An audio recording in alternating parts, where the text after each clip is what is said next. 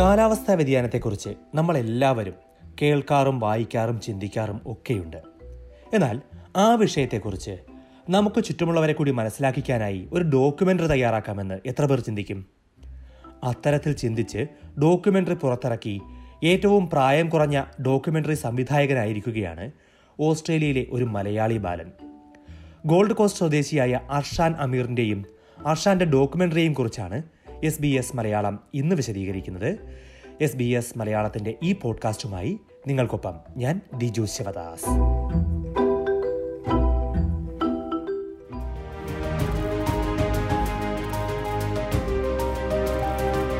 What humans do over the next 50 years will determine the fate of all life on the planet. കാർട്ടൂണുകളും Harry പോട്ടറും fantasy കഥകളും കാണാനായി കുട്ടികൾ കാത്തിരിക്കുന്ന പ്രായത്തിൽ. ഈ ഭൂമിയെയും അതിന്റെ പ്രകൃതിയെയും കുറിച്ചുള്ള ഡേവിഡ് ആറ്റൻബറോയുടെ ഡോക്യുമെന്ററികളിലായിരുന്നു അർഷാൻ അമീറിന്റെ ഭ്രമം. കാലാവസ്ഥാ വ്യതിയാനത്തെക്കുറിച്ചും അതുണ്ടാക്കുന്ന ദൂഷ്യങ്ങളെക്കുറിച്ചുമൊക്കെ തന്റെ കൂട്ടുകാരും സമപ്രായക്കാരും മനസ്സിലാക്കണം എന്നാഗ്രഹിച്ച അർഷാൻ ആറ്റൻബറയോ പോലെ ഒരു ഡോക്യുമെന്ററി തയ്യാറാക്കണം എന്ന് സ്വപ്നം കണ്ടു. അതിന്റെ ഫലമാണ് ജനറേഷൻ ഗ്രീൻ എന്ന ആറ് മിനിറ്റ് ദൈർഘ്യമുള്ള documentary. One to change the world.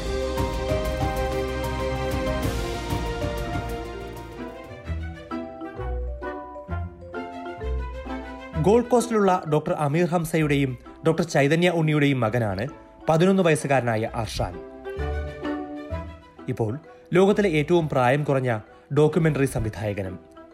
മൂന്ന് വയസ്സുള്ളപ്പോഴാണ് ആറ്റൻബറോയുടെ ഡോക്യുമെന്ററികളോട് ഇഷ്ടം തുടങ്ങിയതെന്ന് അർഷാൻ പറയുന്നു.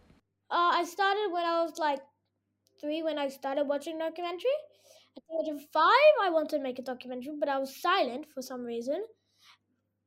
And at the age of seven, I asked my mom. She thought I would just forget about it, so she said yes.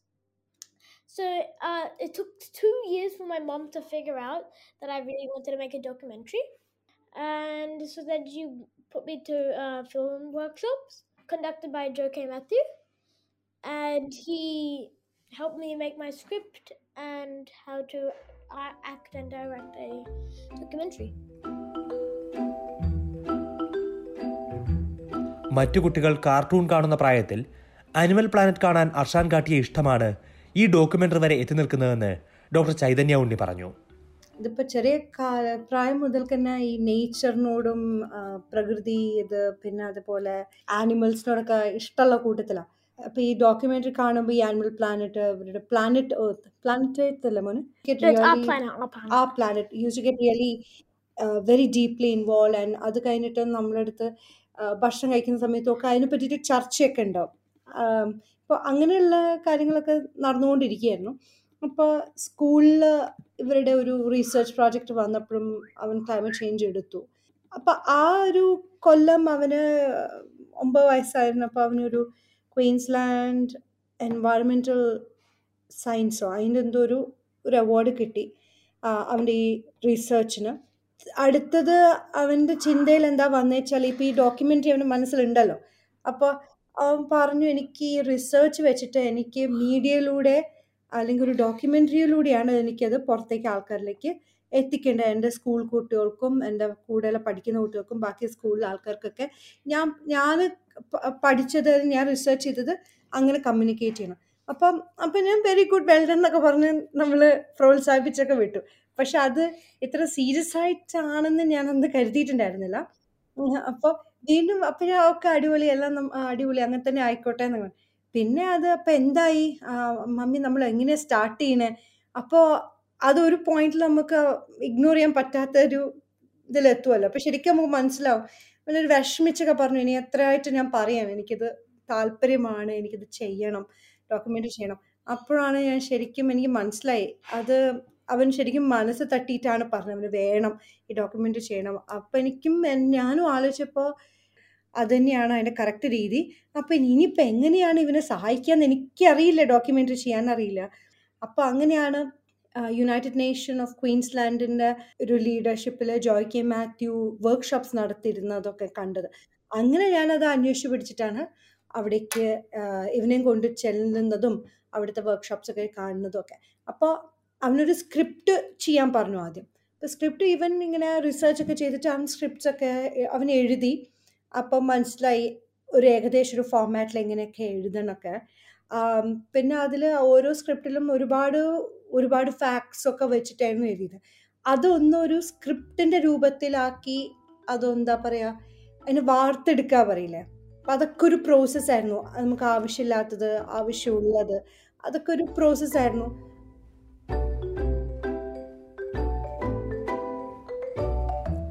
സ്കൂളിലെ ഒരു പ്രൊജക്ട് എന്ന രീതിയിലാണ് ഡോക്യുമെന്ററി തയ്യാറാക്കി തുടങ്ങിയത്.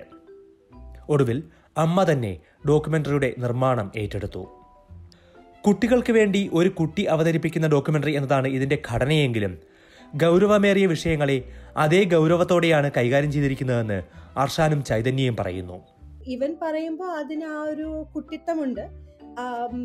പക്ഷെ ഇരുന്നാലും പറയുന്നത് ഒക്കെ കൂടുതൽ റിസർച്ച് എവിഡൻസും ഫാക്ട്സും സ്റ്റാറ്റിസ്റ്റിക്സും വെച്ചിട്ടാണ്. അപ്പം സത്യം പറയുകയാണെങ്കിൽ ഞാൻ തന്നെ ഇതിനെ പറ്റിയിട്ട് ഒരുപാട് പഠിച്ചത് ഇവന്റെ ഈ സ്ക്രിപ്റ്റും കാര്യങ്ങളും കണ്ടിട്ടാണ്. ഇതിന്റെ ഗ്രീൻ ഹൗസ് ഗ്യാസ് എമിഷന്റെ കാര്യം കാർബൺ ഡൈ ഓക്സൈഡിന്റെ എമിഷന്റെ കാര്യം ഇങ്ങനത്തതും. അപ്പോൾ ഇതിന്റെ സത്യാവസ്ഥയും അതിന്റെ സയൻസും അറിയുമ്പോൾ തീർച്ചയായിട്ടും ആളുകൾ അല്ലെങ്കിൽ നെക്സ്റ്റ് ജനറേഷൻ ഇതിനോട് കൂടുതലായിട്ട് ഇൻവോൾവ് ആവും അതിനെപ്പറ്റി ചിന്തിക്കും അതിന് അതിന് വേണ്ടുന്ന കാര്യങ്ങൾക്ക് വേണ്ടി ഒന്നിച്ച് പ്രവർത്തിക്കും. ചുറ്റും കണ്ട കാലാവസ്ഥാ വ്യതിയാനത്തിന്റെ ആഘാതങ്ങളും അതേക്കുറിച്ച് അർഷാൻ തന്നെ നടത്തിയ അഭിമുഖങ്ങളും ഒപ്പം ആഗോളതലത്തിലെ പ്രശ്നങ്ങളും എല്ലാം ഉൾപ്പെടുത്തിയാണ് ഡോക്യുമെന്ററി പൂർത്തിയാക്കിയത്. ക്വീൻസ്ലാൻഡ് മൾട്ടികൾച്ചറൽ വകുപ്പിന്റെ ആഭിമുഖ്യത്തിൽ സംസ്ഥാന വിദ്യാഭ്യാസ മന്ത്രിയാണ് ഡോക്യുമെന്ററി പുറത്തിറക്കിയത്.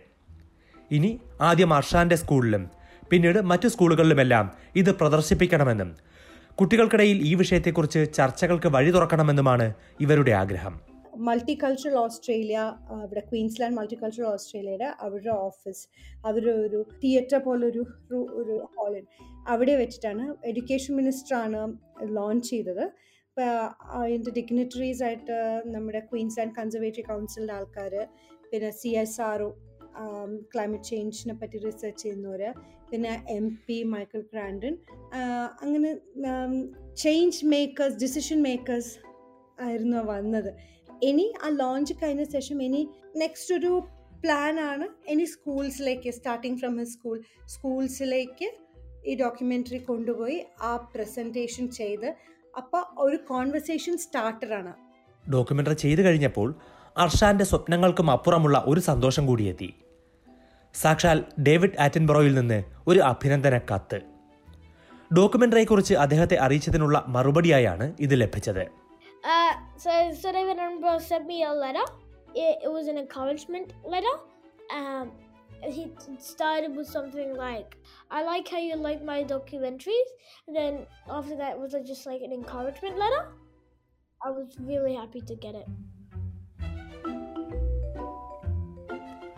തന്റെ സുഹൃത്തുക്കൾ മാത്രമല്ല അതിനപ്പുറം മറ്റുള്ളവരിലേക്കും കാലാവസ്ഥാ വ്യതിയാനത്തിനെതിരായ പോരാട്ട സന്ദേശം എത്തിക്കണമെന്നും അതിനായി ഇനിയും ഇത്തരം ഡോക്യുമെന്ററികൾ തയ്യാറാക്കണമെന്നുമുള്ള ആഗ്രഹത്തിലാണ് അർഷാൻ അമീർ.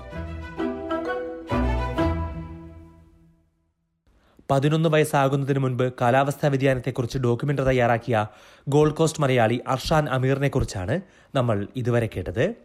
എസ് ബി എസ് മലയാളത്തിലെ ഇത്തരം പരിപാടികൾ മുടങ്ങാതെ കേൾക്കാൻ നിങ്ങൾക്ക് ആഗ്രഹമുണ്ടെങ്കിൽ ഞങ്ങളെ പിന്തുടരുക. നിങ്ങൾ പോഡ്കാസ്റ്റ് കേൾക്കുന്ന ഏത് പ്ലാറ്റ്ഫോമിലും Apple podcast Google podcast Spotify തുടങ്ങിയവയിൽ എസ് ബി എസ് മലയാളം എന്ന് സെർച്ച് ചെയ്താൽ നിങ്ങൾക്ക് ഞങ്ങളെ പിന്തുടരാം. അല്ലെങ്കിൽ എസ് ബി എസ് മലയാളം വെബ്സൈറ്റോ ഫേസ്ബുക്ക് പേജോ സന്ദർശിക്കുകയും ചെയ്യാം. ഈ പോഡ്കാസ്റ്റ് നിങ്ങൾക്കായി അവതരിപ്പിച്ചത് ദിജു ശിവദാസ്.